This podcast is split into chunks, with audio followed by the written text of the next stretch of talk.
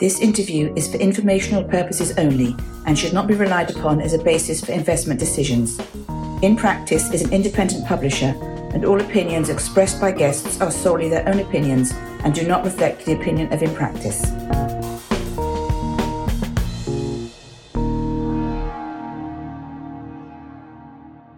Johan, can you provide a short introduction to your background before you joined Röko? Sure. I've been working in finance oriented companies since I graduated from Stockholm School of Economics. Uh, first, I did a, a, bit of a stint in management consulting and predominantly focusing on private equity. And after a couple of years, I moved into uh, into that side uh, and spent four or five years in, in private equity in total, working for a few different firms, uh, partly based in Stockholm and partly based in London.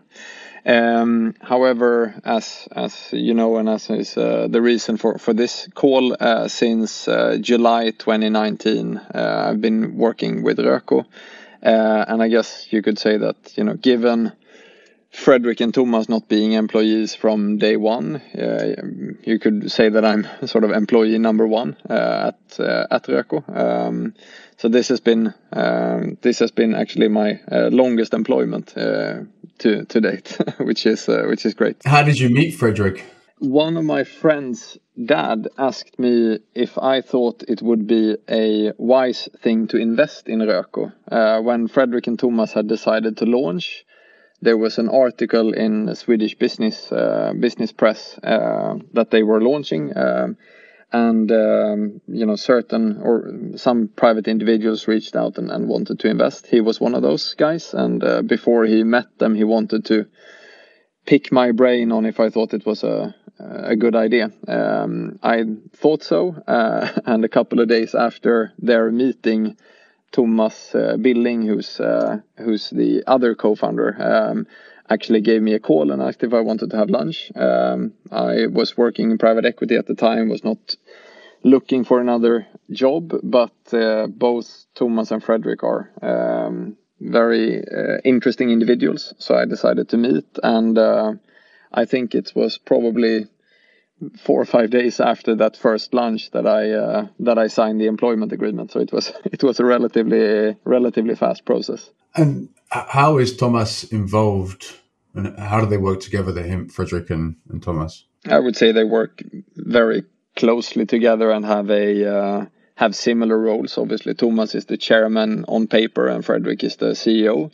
Um, but I would say most both of them have have similar roles and capacities in the company. They uh, spend a lot of their time thinking about uh, investment opportunities that we uh, assess and evaluate, uh, and also spend a, a, bit of time, obviously, working with the companies that we own. Um, they are on most of the boards of uh, subsidiaries in Röko, not on all, I think, but uh, or not on all, but uh, but on 90 95 percent and then typically together with uh, myself or with Anders Nordby, our uh, a Norwegian-based colleague. Uh, and so, do they do they both review every deal deck or presentation when it comes in? I'm the first filter, you could say. Uh, so I filter things before it reaches Fredrik and Thomas, and uh, initially uh, we looked at basically everything uh, and then as we have progressed as a firm uh, becoming I would say more and more stringent about our criteria, uh, which is also, I mean, it's helpful that we also have a bit of a better deal flow today. Uh, I would say that I basically only send things to them where I think it's likely that we would want to have a physical meeting uh, with that company. And then they review uh, information, memorandums, or financial information ahead of those uh, meetings with management teams. So um, in total, we look at something around, uh, or I look at something, uh, you know, around three to four hundred opportunities per year, um, and I think maybe a hundred of those uh, get through to to Fredrik and Thomas for for a first review. Yeah, approximately. I mean, it's not it's not exact numbers, but but approximately and I would say that we meet uh, we meet maybe 30, 40 companies per year. um, in a Teams meeting or a physical meeting. What, what originally attracted you to work with Fredrik and Thomas? I mean, I was very intrigued by the model, I would say. Uh, obviously, since Lifco's IPO in 2014, that was a company that I had a bit of, or was able to was able to track it at least a, a little bit. So, so that's a big uh, a big thing. Um, and you know the fact that Fredrik then predominantly obviously has proven uh, the attractiveness with serial acquisition and decentral, decentralized governance. But at, as I got to understand or got to know both of them, it was clear that both Fredrik and Thomas were actually uh, very experienced in this. They also have a private business on the side um, called Hjertmans, which is a boat equipment retailer, which is like a uh, roll up uh, serial acquirer within boat equipment retail in, the Nordics and that is something they have done. Actual boats or, or, or no, so equipment, equipment uh, only. So it's like life jackets, ropes, those kind of things, both physical and uh, uh physical retail and, and, online retail.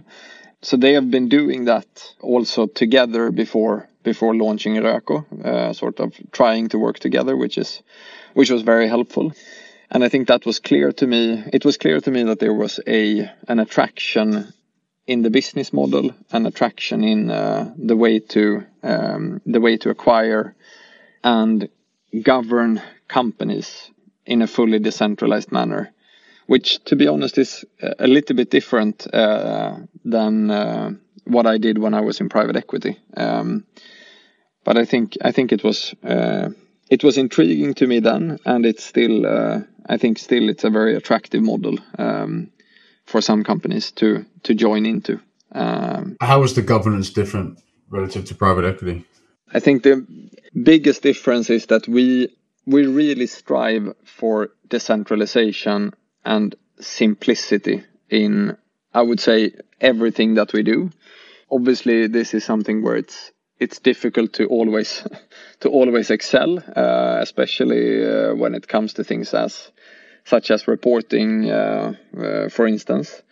But we always try to do uh, try to focus on key and core things and do things as simple and as fast as possible to ensure that the small and medium sized companies that we have acquired and invested in remain or retain their competitive advantage which which normally is nimbleness and uh, and swiftness in in operations and decision making and I think that's uh, that's a little bit of a different thing. Um, private equity is an active ownership uh, type of governance as well, but we can we can be even faster because of our low requirements for internal internal governance actually at at Röko.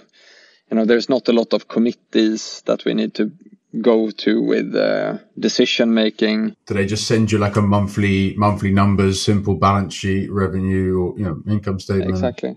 Yeah. So we get a monthly report, uh, full income statement, balance sheet, uh, and obviously, you know, from that we can back out uh, cash flow, um, and then we have, uh, depending on depending on who's uh, technically responsible for that company, and also for what that company wants. Uh, we have more or less frequent discussions, either during the month or around the monthly reporting.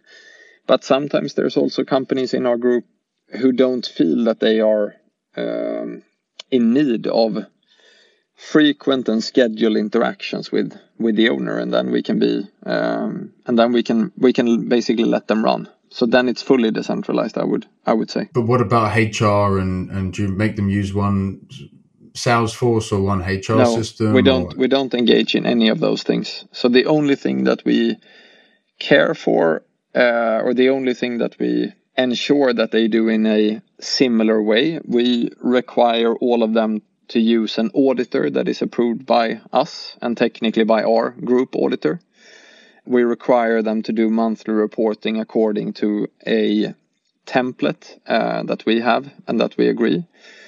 We require the companies to be enrolled, you could say, into our cash pooling system uh, so that we can make so that we can handle liquidity in a more efficient way. What is that cash? So what I mean, the cash they earn funnels to your bank, or yeah, or? it's fun. It's almost like we are a little bit of an internal bank. Uh, so every once in a while, there is a company that requires a bit of uh, almost like a revolver, you know, for net typically for net working capital purposes. So they need to place a larger order for to build inventory, for instance, or uh, or things like that. And most of the times all of the companies are are in the in the different buckets so they have excess cash that they need to deploy somewhere instead of just having it sitting in their local bank account with with, low interest rate and then we facili- facilitate the um, smooth and efficient transition between between those companies uh, so that the one who is in need of liquidity can access it and the one who is over liquid can can get something for it. Do you have a certain? Let's say if I I'm one of your portfolio companies and I've you know I, I need some excess. I obviously generate cash. That cash is somewhat funneled into your call it cash pool, but I need some excess capital to either for you know, maybe a bit for inventory and maybe I want to build another site or something, a bit of capex. How do you how do you explore those? You know, the return on that capital I think that's a good question. We it depends a little bit on the scale, I would say. Um, if it's significant capex investments, then we need to approve all of those centrally, and we look at them to ensure that the capital that is then deployed into those capex initiatives provide a good payoff or a good return. It's not so that we have a clear hurdle that everything needs to clear. I think here it's important to remember we own uh, companies that are in very different industries, very different sectors, also in different markets.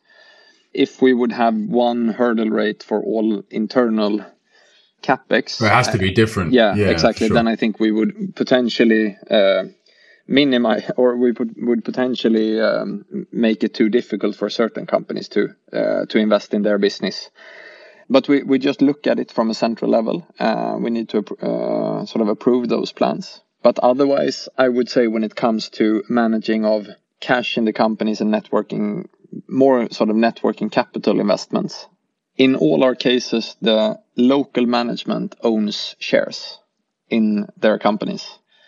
And the way for them to be able to take out dividends is to ensure that the local company generates profits but also generates free cash flow.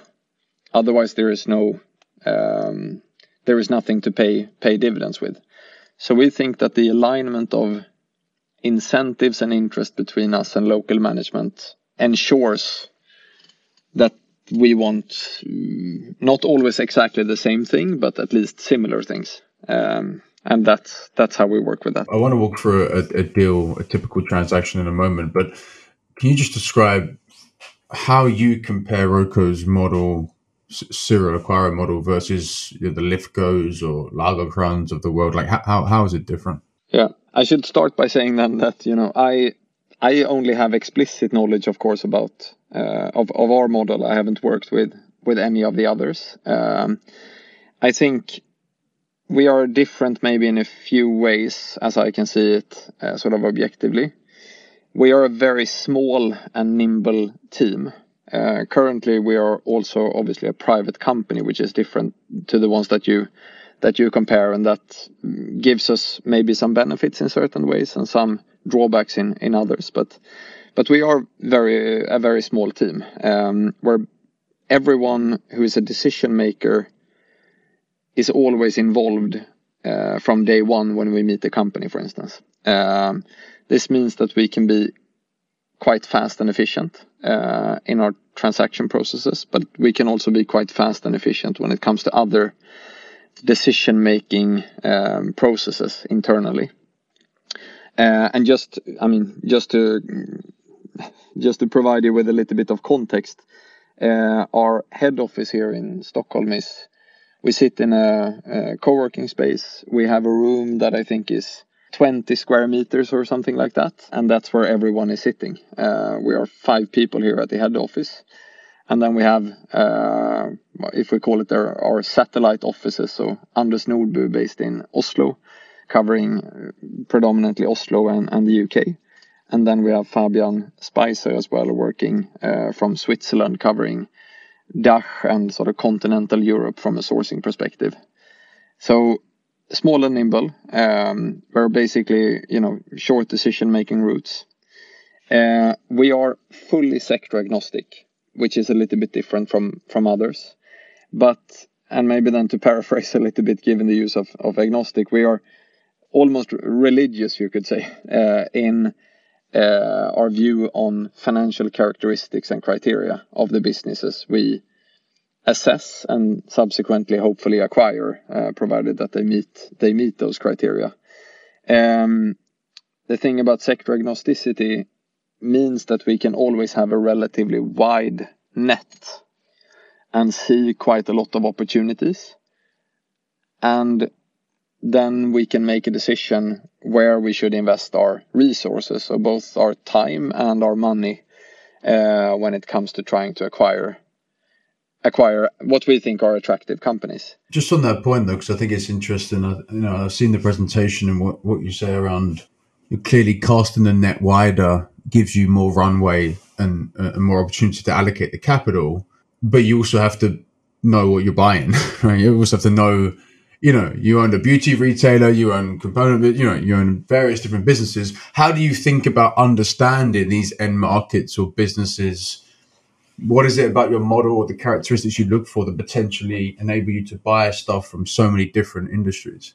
Uh, I think, I mean, that's always the um, the balance that we um, or it's not it's not the balance that we walk or try to manage every day because we have taken the decision to be sector agnostic. So, um, but the balance between those models is exactly that. Um, I think the way we look at it, we are very firm on our financial criteria.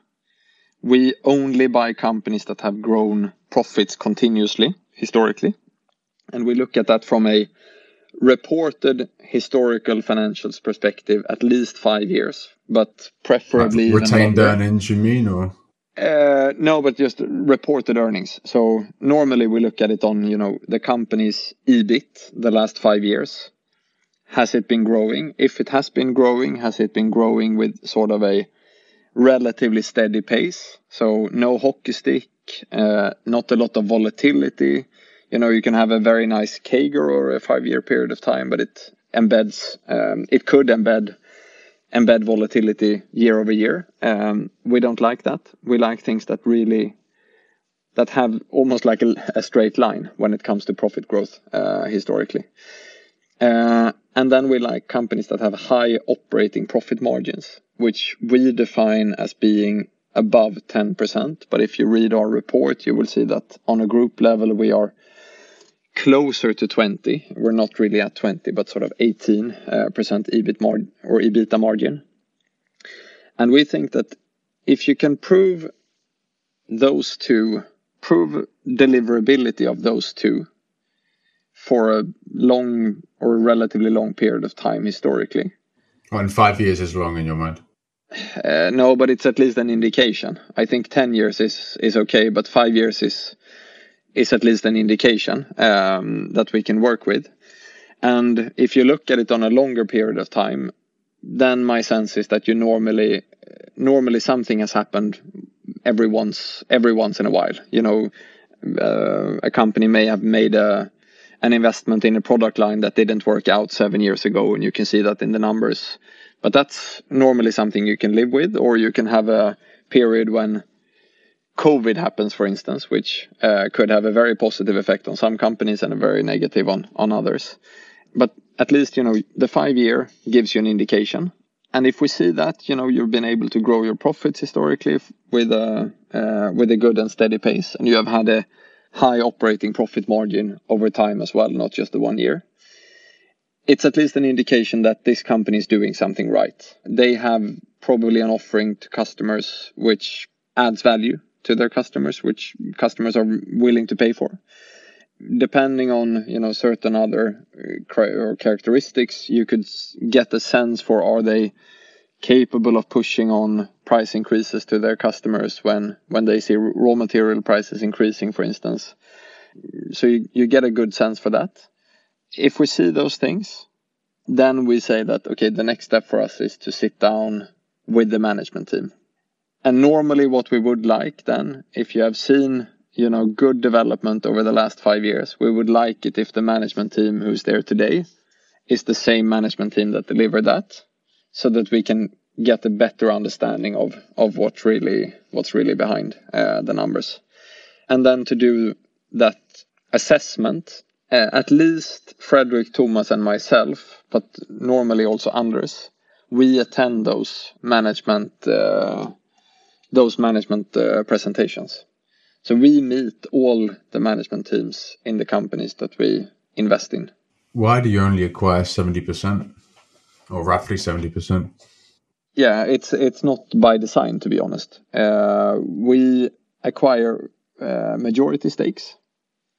We could acquire 100% of a company, but what we have seen up until today is we have focused a lot on buying founder family uh, owned owner managed businesses and quite often the sellers, who are then also the entrepreneurs, want to retain a stake uh, as part of the transaction. Um, in certain instances, it's because actually the only reason for them to do the transaction is that they want to take some money off the table, not selling the company. And then, you know, it's natural that they that they obviously retain a stake. And in certain instances, they are starting to think about succession planning. And then they want to make sure that they also have, you know, an engagement still still in the business. Um, so it has just happened that we have been uh, fortunate to be able to buy 22 companies since we started, and all those 22 have been those kind of situations. And in we, we normally then have a discussion with them how much they want to retain, how much we would want to buy. I would say that we have crept up a little bit over time. So if you would look at this from the start, we normally bought between 60 and 70% in the first one or two years. Uh, whereas now it's more common that we buy between 70 and 80. Why why is that? I think part of it is because we have uh, acquired slightly larger companies where we think that there is a bit more structural capital maybe in the company.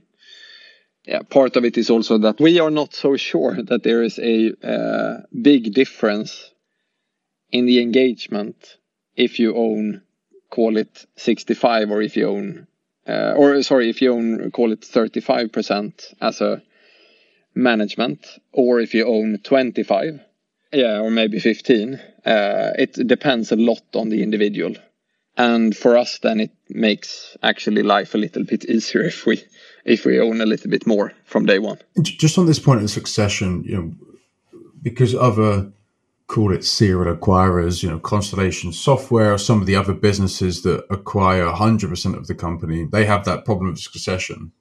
And the problem of the founder checking out and cashing out retiring. Um, how have you seen succession planning when you buy 70 80% given the founder has a has a stake relative to if you acquire the whole the whole business.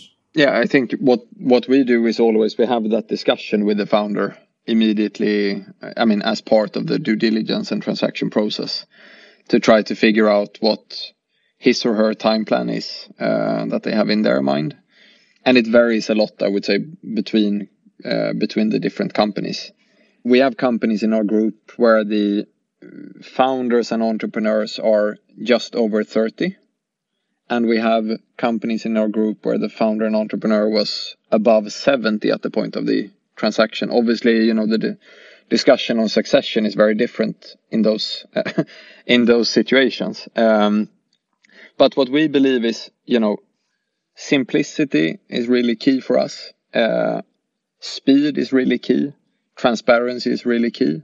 So we try to call it leapfrog that um, that situation by just discussing it up front, basically, with the management team uh, or with the entrepreneur. And sometimes they tell, they say that you know I'm envisaging myself as leaving the CEO role in a couple of years or in maybe in one year. Sometimes they just say that you know I don't know what I what I would do if I if I wasn't the CEO. So I would just like to continue. And depending on that discussion, we make a plan. We have done uh, full what I would call uh, successions in three companies since we since we acquired them. So meaning that there was an entrepreneur who was the CEO when we acquired, and there is now a, a new CEO in place. And that has happened in yeah three occasions. How do you typically source you know, the 300, 400 deals that you mentioned per year? Yeah, um, we focus a lot on sourcing through M&A advisors or uh, corporate brokers around Europe. So we build and nurture relationship with brokers in I would say all markets where we are or could think of ourselves as being active, which is basically uh, which is basically around Europe and in all in all countries. We obviously look for call it more bilateral situations as well, but uh, it has not been a clear focus for us as of today because we think that the absolute lion's share of the volume of opportunities come through brokers. Uh, and hence we have invested more in developing those relationships. Maybe as we proceed going forward and we become a little bit more well known, potentially you could see a few more bilaterals uh, for us, but we think that the majority of deals will always come through uh, through the broker network for us. So so that's where we where we spend a lot of time. And in practice, what we do is we travel around quite a bit, and we have a lot of teams meetings, and we try to behave as we say that we will behave when we do a transaction, so that when we buy something, we get a good reference both from the obviously the entrepreneur that we partner with but also from the advisors who are engaged in the transaction. What percentage of deals are typically auction based versus exclusive or completely private? I would say that 0% are full auctions if I would compare them to what it was when I when I worked in private equity where you have multiple bidders, you know, working side by side uh, throughout the entire process but a very high percentage are auctions in the start. And they are then auctions where the seller invites several potential buyers or bidders who look at an IM, for instance, maybe have a meeting with the management team, and thereafter, via the broker, thereafter submits an indication of, of valuation or an indicative offer. And then most commonly for us is that after that, there is a phase when we are um, in a bilateral situation. So we know that you know the seller is only speaking to us. Um, that's normally what it what it's like. In certain occasions, we have had bilateral discussions from day one, but they have most often than not included uh, a broker even then. But it has been sort of broker-led exclusivities, if you will how, how do you think you can get an edge if if yeah they're run through brokers or effectively mini auctions?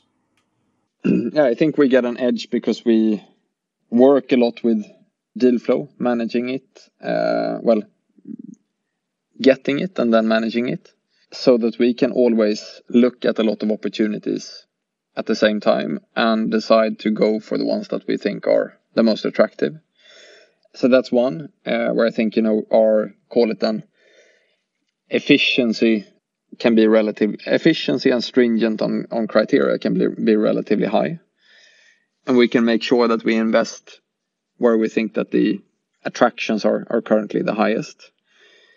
And second, I think we it's very rare that even if it's an auction my experience at least is that it's very rare in our size bracket at least that you just win on price. You win on price or call it valuation. Certainly to some extent, or you, you need to be in, in the ballpark. but a very important factor is personal fit and seller and buyer uh, being able to meet each other on things that are not just valuation driven.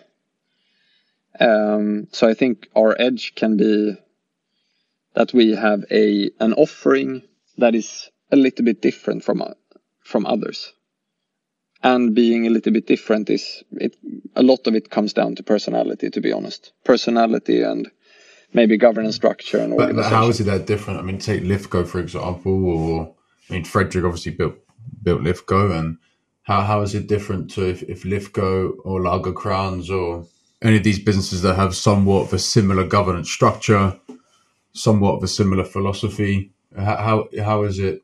How would it be different if you're if you're coming up a, if you're trying to buy a business that others are bidding on? Yeah, no, I think yeah, it's a it's a very good question. But uh, one is that uh, the market for small medium sized companies across Europe is not. Uh, so transparent so that we are always up against companies that are objectively a little bit different or not that different from us. Normally, you know, if we look at at least what we understand is our competition in a transaction, it's normally us and then maybe two, three local private equity firms, and then potentially a more strategic or um, industrial acquirer. And then we differ a little bit on our model, the normal type of transaction. And then every once in a while, of course, we are up against other Sweden based serial acquirers with small head offices and uh, decentralized governance. And then, as I said, I think in those situations it comes down to to personality. Because even if you would think that we are a little bit similar to a Lifco or a Lagercrantz, we are not the same individuals. And it doesn't mean that we would win in all of those situations, of course, but uh, but every once in a while we do. How many? What what percentage of acquisitions do you typically feel like you're coming up against another serial acquirer, roughly? Depends a little bit in what market I would say. In Sweden, it's in maybe not in all of them, but at least in most of them. Yeah, very high. And I think the same goes for um, not exactly the same goes for the other Nordic countries, but it's a relatively high percentage also in Denmark and Norway and Finland.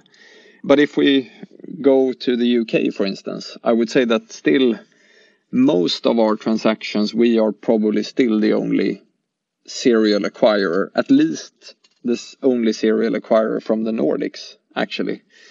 Uh, and that's also one aspect. Um, you know, where we are from, um, the culture that they feel that we bring um, and those kind of things.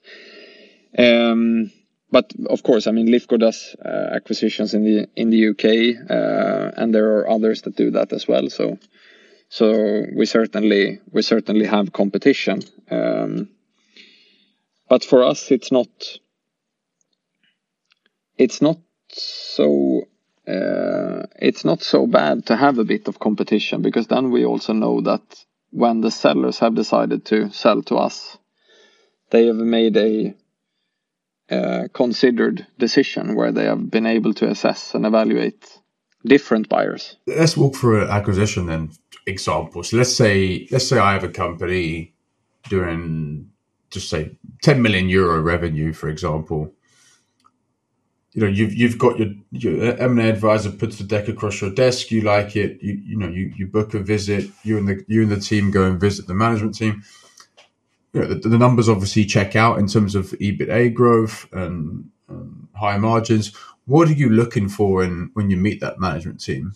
What are you really analyzing? I think part of it is the situation to start. Um, you know, as as we have spoken about, our model uh, has really been to buy in partnerships with management or in partnership with management um, and entrepreneurs.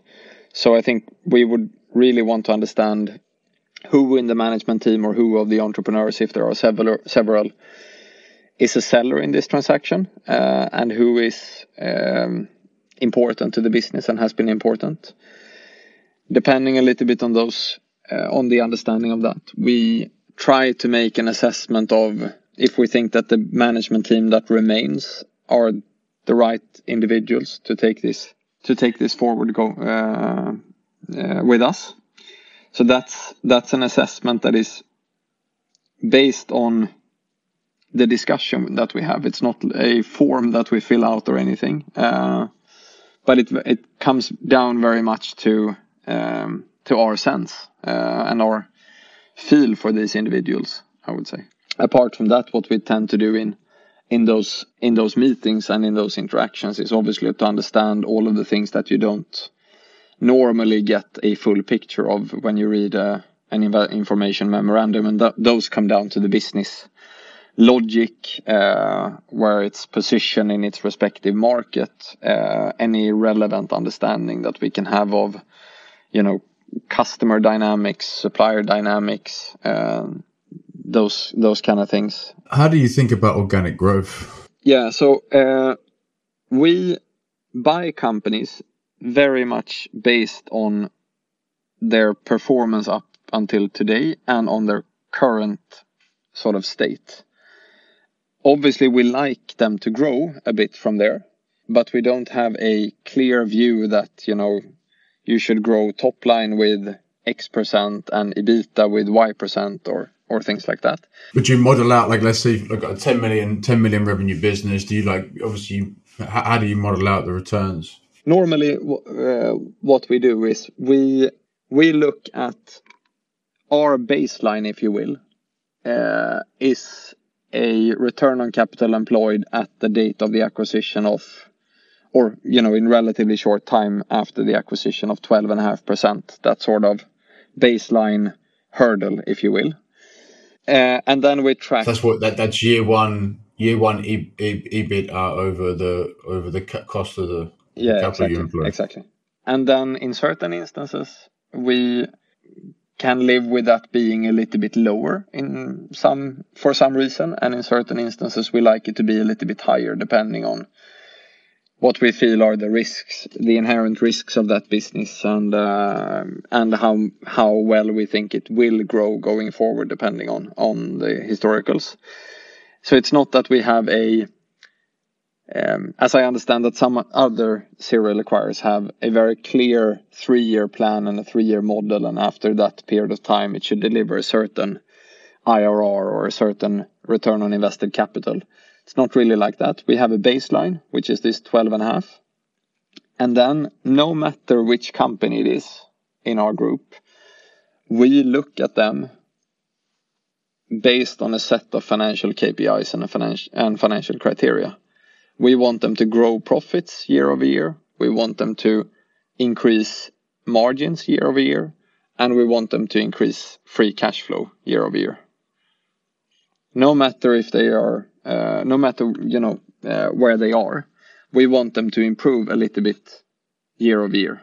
And it doesn't matter if it's a company that has technically already grown a lot since we since we bought it, so that they are now well above that um, return on capital employed hurdle. We still assess and evaluate that business based on their on its performance the prior uh, the prior year. Again, take an example: ten million. Let's say let's say it's only 15% EBIT margins or EBITA, you know, post acquisition. Then unfortunately it's a, little bit a little bit too small for us to be honest because we buy 2 million euro and above. But I'm I'm, I'm going to live with your example. So Okay, we, we can do it. We can do it. We can do a hundred million and, and make it fifteen. You know, to, to make the math easier, right? Um, but but and, and so how do you how do you think about using debt and equity to structure the transaction? Uh, we use a bit of bank debt, uh, but we are quite conservative. Uh, on a group level, we have interest-bearing net debt of approximately 1.4 times EBITDA. Um, so say that we would do something around that, maybe a little bit higher, sort of day one, um, but not more, not more than two times, I would say. Right, and so, so I think you know the, we can talk about multiples in a second, but let's just make it easy. I think it's nine to ten times you've been you've been paying stuff recently, but let's say it's just ten times to make it easy. So one hundred and sixty million. So would you finance? Would it be half and half you'd look at, or how would you look to finance? Yeah, so so I think a few clarifications maybe to start. Uh, our average multiple has been um, actually below eight since we started. on an EBITDA level, and in 2022 it was 8.0. So uh, I know that our reported. But are you including? Yeah, are you including everything in that e- EBITDA and and the put yeah, option? exactly. Yeah? So everything is included, uh, except that we take out, you know, acquired cash or cash in the acquired companies. Uh, but that should then, you know, mirror the enterprise value that we pay. The uh, in our reporting we report acquired uh, EBIT, which is after amortization of goodwill. So it's technically it's not the the right metric, but but we are we are working with uh, improving improving our reporting for comparable uh, comparability. But just to, to give you give you uh, the actual numbers, we paid eight times on average on uh, in 2022. Um, but if we use the same the same analogy, then let's say that we have bought a business for with 100 million euro revenue, 15 million EBIT, and we pay eight times, uh, and then we pay one point or uh, 120 for it. And if you assume that EBIT, EBITDA, and EBITDA is roughly the same at the point of acquisition, which is normally at least quite close to reality for us. We buy relatively asset light businesses. Then we would maybe take, yeah, call it 30 million, so 25% of the 120 as bank debt, or up to 30, and maybe a little bit below. And then we would own, call it 75% of of the business. So we would have we would have then a minority stake of if my maths are uh, correct, and it depends a little bit of of the structure of uh, what is that 22 and a half million. So that would also be a minority or a put call debt then. All right. Yeah. So so so let's just say you know you you're paying 120 million. That's eight times. You you do 75 percent equity, 25 percent debt. But that you but you're acquiring the full the full. This is for 100 percent of the business, right? Yeah. So this this is if we acquire 100 percent, and we then let management reinvest in a new co-structure. We do both alternatives, to be honest. Uh, Okay. So if you acquire 100 percent, they they invest in this new co and they they basically buy shares. Yeah. Exactly. Yeah. How does the put call option work then? Typically, if you only acquire 70 percent. Yeah, so the put call option works in the following way. At uh, day one after the acquisition, uh, it is it's valued as you know in or equal to what what the management team invested for that put call or retained as as share of the as uh, share of the transaction. Going forward, the put call for each respective company, we have a model uh, where we apply a multiple to the average uh, earnings that that company has had, normally with a three-year average uh, for each company. Uh, and we apply a multiple to that, uh, and then multiply that with whatever minority stake or minority share uh, that is um, retained by the entrepreneur or management team. Uh, so to put things simply, if the companies we have invested in perform better, i.e., grow their profits, the put call option will increase in value, i.e., our value or our um, liability will increase going forward. If they perform worse, it will uh, go down. And so far, we have revalued, we revalue the put call uh, once per year um, in uh, you know in our uh, financial year end. In 2021, the put call option increased due to performance of the underlying companies, meaning that the underlying companies performed better uh, financially. And in 2022, uh, it was the same. So the put call option or put call liability increased in 2022 as well. What's the life of the option typically? Uh, it's never less than five years, normally somewhere between five and 10 it is tied to an individual shareholder, so it could be the fact, or it could be the case that in one company we have several put call options with several different dates. But it's always one date in advance uh, for each individual. Um, and normally between five and five and uh, ten. So if it's ten years, for example, then and I have I've, I've sold my you know seventy percent of my business to you, I want to sell. I've got a 10, 10 year option that I can put the business to you. So if I let's say after five years I, I don't want to work anymore and I want to put it put the business to you, how so how, how do you guys think about financing this option? I mean, let's say, for example, all of the companies put it to you at the same time. Like, what? How do you think about? Yeah. So, so first, it's not. They can't put it to us at any point in time up until ten years. They can only put it at the date which is stated in the agreement, which then means that we know relatively well when we will have uh, cash outflows to exercise these options and we stay so I, I don't have our um, year-end report in front of me, unfortunately. But uh, if I'm not mistaken, we have approximately 2.1 uh, billion Swedish. Yeah, billion. Yeah, mm. 2.1 uh, billion uh, Swedish in um, in the put call now. I think approximately 560 uh, of those are within the next three years. So that cash flow we know. Secondly, on or second uh, thing on your on your question is we treat the put call debt as financial debt in our reporting, in our leverage um, uh, or debt ratios, for instance. So, and our banks accept it like that. So, what that means is that when we have the cash outflow to settle or exercise the option, we can basically just replace it with bank debt because it has no impact on any ratio or um, uh, or debt-like uh, you know instrument uh, in our in our reporting. So that's really the idea. Uh, and so really you, you've got to manage that liquidity in, in, in understanding how many how many of these puts are coming up potentially per year and how much cash flow you need to finance that as well as finance growth and acquisitions out, outside of that. Yeah, but but as said, I mean, first we have a very uh, we have a uh, obviously a very good uh, cash flow um, or liquidity forecast when it comes to those put calls being uh, or having to be uh, paid and settled.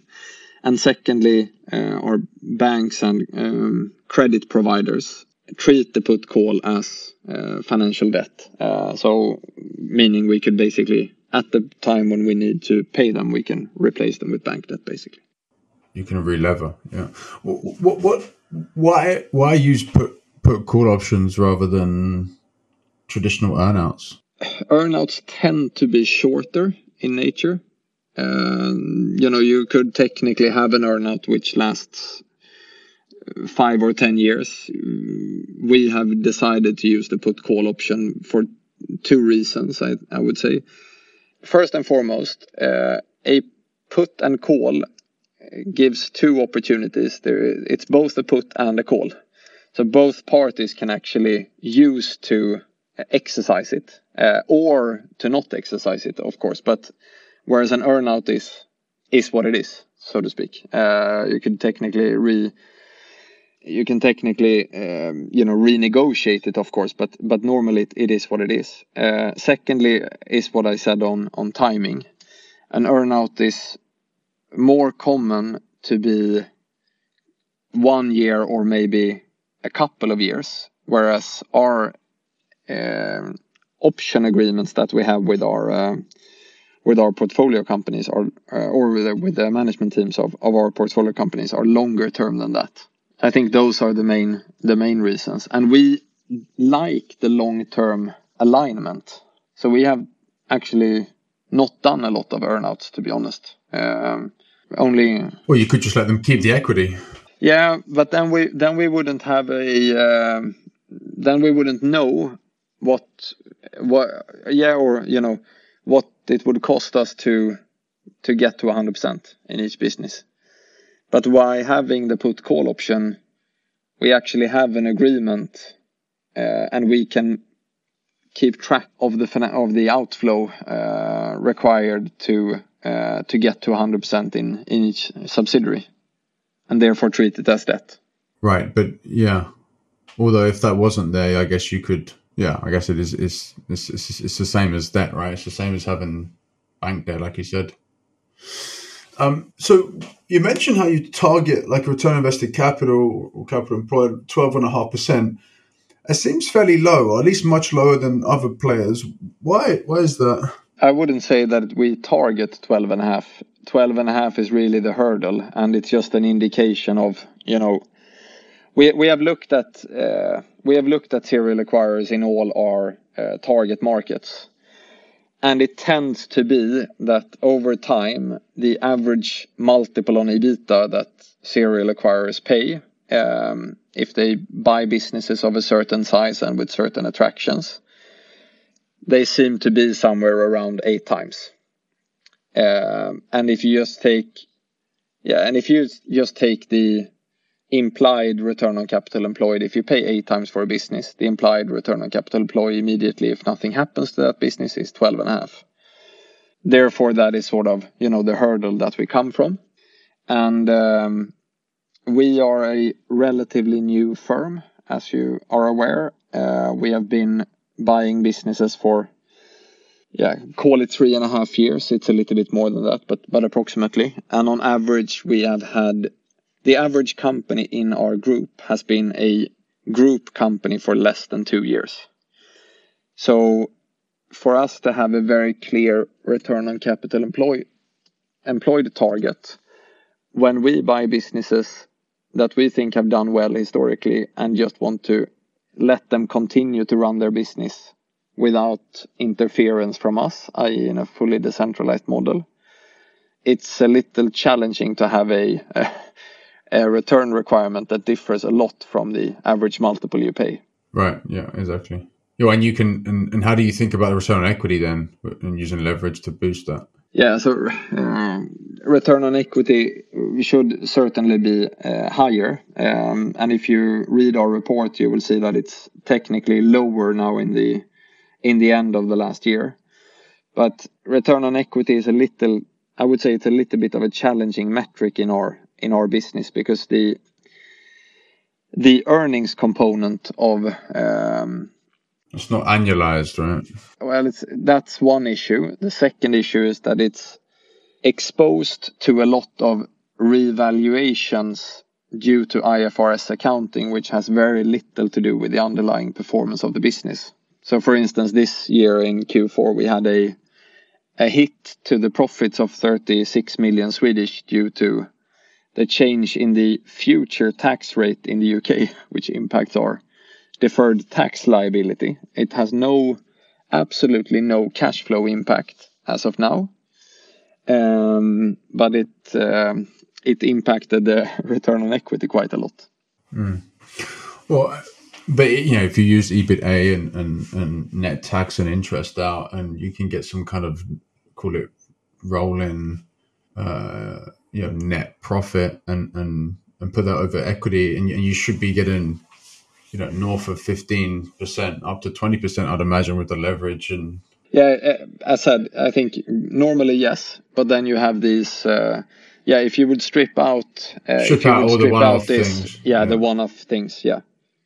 Exactly. It's not something we do in the reporting but uh, yeah you could could probably could probably get to would probably get to those numbers yeah. And so it's interesting. So really because you're because you're paying you know you're buying good businesses you're paying you're paying decent multiples and and obviously these the owners are, are, are staying on so that re- massively reduces the risk. Um, so you can't you know it doesn't make sense to go and you're not going to be uh, trying to get 25% hurdle rate uh, from the bat off the bat you know in that scenario, unlike buying a two million dollar business that's legacy and the founder's leaving. Yeah, I think I think yeah, I think that uh, that's a relatively that's well put. You know, we we don't uh, step change companies when we have uh, when we have acquired them. We believe in a continuous evolution, similar to what they have done before. And then when we are a new or a relatively new serial acquirer, the uh, the return rates are are tricky to compare to others. I would just uh, say that. how I mean, how have you deployed so much capital already? Though I think what you've done two point four billion last year. I think Lifco even done. I think they've done a similar amount.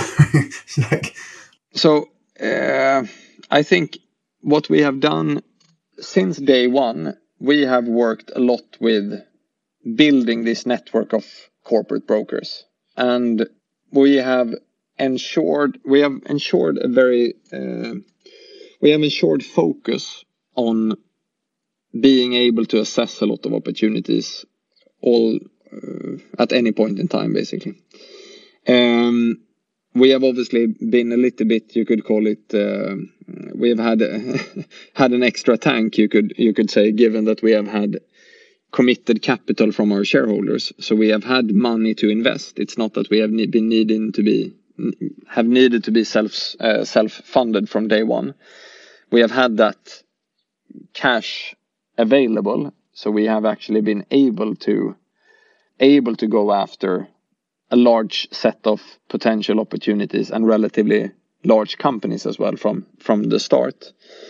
Uh, but i think what has what has really been the case is we have spent a lot of time or invested a lot of time in building deal flow building relationships to brokers staying true to our word in our in the transaction processes therefore being able to already see you know actually a bit of call it repeat business i.e. meaning that we have bought more than one business for instance from the same corporate broker uh, which means that the actual individual who sold a business to us maybe two years ago or helped sell a, sell a business uh, two years ago comes back with a new opportunity can speak well about how we behave. I think that has been that has been really key, and we have been very focused on uh, on ensuring that. But don't don't the other players do that? Don't don't the other Lifcos or Lagercrantz of the world? Do they don't use brokers as, as is it as well as you or as much? Yeah, I, I think I think yeah I think they do. But I think you know Lifco, I think Lifco invested approximately the same uh, amount as we did last year I think they bought slightly more companies. They a few that are a little bit smaller maybe, um, but I, I, would say that they they do the same thing.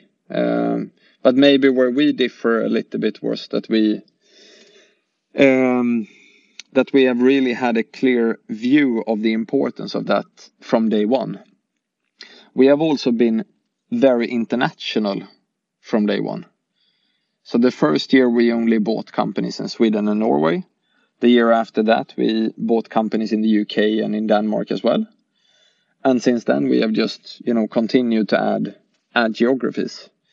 Uh, I think the benefit of that is that we have been able to uh, look at a lot of opportunities at any point in time and assess which ones we think are the most attractive and where we are possible to to acquire them for a for what we think is an attractive valuation. Why are you buying bigger companies? Uh, it's not uh, just by, uh, it's a little bit by accident, I would say. Um, obviously, there's a benefit to buying a bigger company. And normally, there's a bit more structural, ca structural capital in, in a larger company. Uh, it's easier if you would uh, be in a situation where you need to replace management, for instance, and, and there may be a bit more a bit more overall structure and uh, structure around it. But what happened, I think, during last year was when you have increased volatility predominantly in the credit markets, private equity buyers may struggle a little bit more because it's th their returns may be a little bit more uh, exposed or prone to to uh, attractive credit terms than what ours are because we are more conservative with the use of uh, of leverage. So we saw an increased inflow of larger opportunities, which in our space is then companies that make call it around 10 million euro of EBIT. And we certainly get those opportunities every once in a while, even and, and did so even the years before. But normally we either got indication even before sending in indicative offers that that it would be probably a bit too competitive for us, or uh, we understood that after having sent in the indicative offer. Whereas last year we got through on more of those opportunities than before. because PE PE was squeezed in on the on their cap structure. I I think so. I think so. Uh, it's not that. Uh, I mean, it's just my uh, it's just my way of thinking around it. Do you have a limit on the multiple you'd pay then for? I mean, obviously, given that you want that twelve and a half percent return, is you know. Yeah, I would say. I mean, ob- obviously, it's not so that we always bid. I, I told you about our average being around eight times. It's not so that we always just bid eight times and we're happy. We go a bit above sometimes and go a bit below sometimes but I would say um, I would say that we we bid what we think is is uh, attractive for for any any opportunity. We are not a we are not the likelihood that you would see us buying a business and paying 12 or above uh, call it 15 times EBITDA. I think that's I don't think it's going to happen. Uh, but uh, but it every once in a while we pay a bit more than 8 and every once in a while we pay a bit less than eight.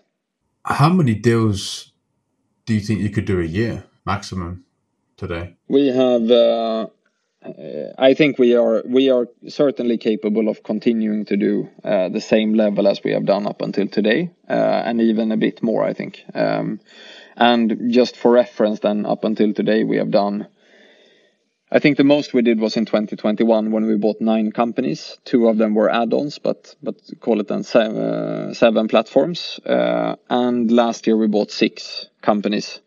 I think that's a level that we can we can continue to work with uh, without without any issue running into uh, running into uh, running into problems with with just managing the processes. There always seems to be so many more companies that come in the pipeline, right? Every every serial acquirer I speak to, you know, I've done work various different businesses in software and Nordics, UK, and US, and they, they just say the pipeline gets bigger every single year. Like, is there any end to this? Yeah, but that's no, I don't know, but I, as long as it's that uh, way, I don't see an issue. Then it's just great because then we can be even more strict and stringent. Uh, we can make more and more comparisons between various investments at any point in time.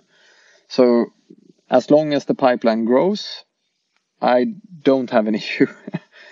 Where I normally, you know, what keeps me awake at night is when I think the pipeline is uh, is uh, too uh, too weak. That's uh, that's an issue. What what could make it too weak? Yeah, but like market volatility is certainly one thing. I think during during the second half of last year, I I feel that we got maybe not fewer deals, but fewer deals that we thought were relevant to spend time on. That's that's certainly it. So market volatility is one thing. I think every once in a while you see that you know competition increases quite a lot in the market where you're active, and then even if the pipeline is good, the likelihood of, of it uh, converting into an actual acquisition is, is relatively low. And I think that mix uh, blend is, is important. Otherwise, I mean, I think we are carefully opportunistic, maybe not uh, thinking that 2023 is going to be a, a wonderful year financially, but uh, but carefully optimistic and optimistic for the longer term.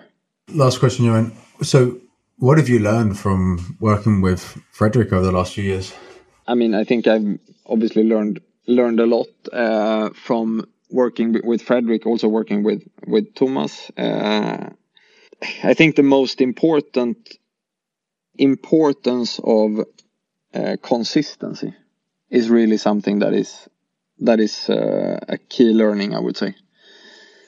Uh, I think I come from uh, a background where maybe you know you were a, a, little bit more flexible in what you did and uh, exposure to different things. And obviously, you can look at what we do from the outset, and you see uh, you're sector agnostic. You know, you own a beauty retailer, as you as you mentioned, and you own a mm, single-use medical device business uh, and everything in between.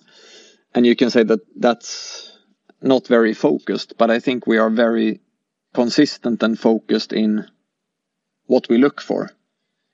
And we look for good companies. And sometimes, sometimes a good company is uh, is the beauty the beauty retailer, and sometimes a good company is the single use medical device. And and we just want to we want to make sure that we find those no matter which industry or country they are in.